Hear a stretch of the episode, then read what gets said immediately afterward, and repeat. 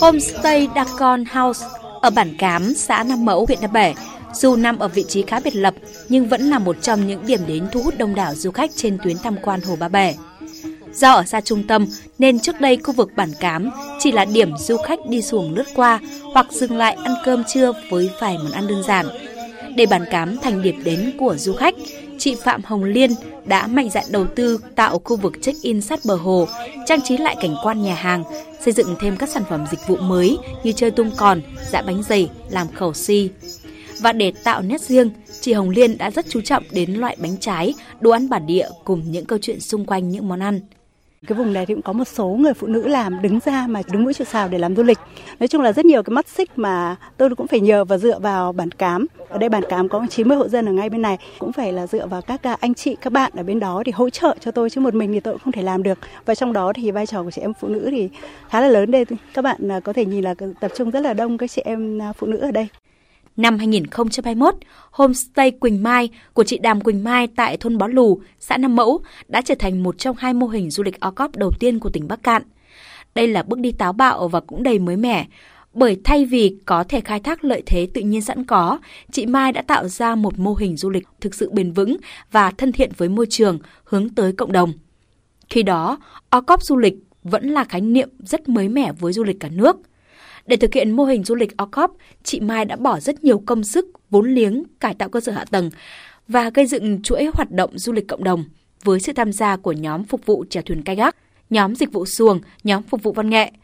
Không còn thụ động chờ khách, chị Mai và hầu hết cơ sở du lịch, dịch vụ ở đây cũng chủ động tiếp cận, học hỏi về công nghệ để khai thác, quảng bá du lịch trên các website, nền tảng mạng xã hội như Facebook, Zalo. Chị Đàm Quỳnh Mai cho biết. Các ờ, đơn vị ờ, cung cấp du lịch chúng tôi thì đòi hỏi ờ, nâng cao chất lượng dịch vụ để mà đáp ứng được cái nhu cầu của tìm hiểu của du khách. Chúng tôi cũng đã thực hiện những cái thao tác áp dụng công nghệ số như là livestream cái đợt khách đến khách sử dụng ờ, rồi ờ, vui chơi tại ờ, cơ sở thì chúng tôi cũng có đầu tư thêm những cái thiết bị để đưa tới những cái hình ảnh tốt nhất tới cho du khách Ngoài các chủ cơ sở kinh doanh, rất nhiều phụ nữ cũng tham gia làm hướng dẫn viên, mở dịch vụ ăn uống và các chương trình biểu diễn văn nghệ phục vụ du khách. Chị Hoàng Thị Len, chủ nhiệm câu lạc bộ văn nghệ dân gian Hương Quê, xã Nam Mẫu, huyện Ba Bể cho rằng các câu lạc bộ hát ly, lượn vừa góp phần gìn giữ nét văn hóa bản địa, vừa tạo thêm công ăn việc làm và tạo ra được nét riêng có cho du lịch Ba Bể. Là, là những người phụ nữ của vùng cao thì chúng tôi rất là tự hào được mang à, trong mình bản sắc của dân tộc để biểu diễn và phục vụ những du khách du lịch ạ. Chúng tôi sẽ à, tiếp tục cố gắng phát huy và giữ gìn và sẽ cố gắng nhiều hơn nữa để bản sắc của dân tộc chúng tôi được à, quảng bá ra rộng rãi hơn ạ. Hiện nay, phần lớn homestay, các mô hình du lịch tại Ba Bể đều do phụ nữ làm chủ hoặc có sự tham gia tích cực của chị em trong vai trò quản lý.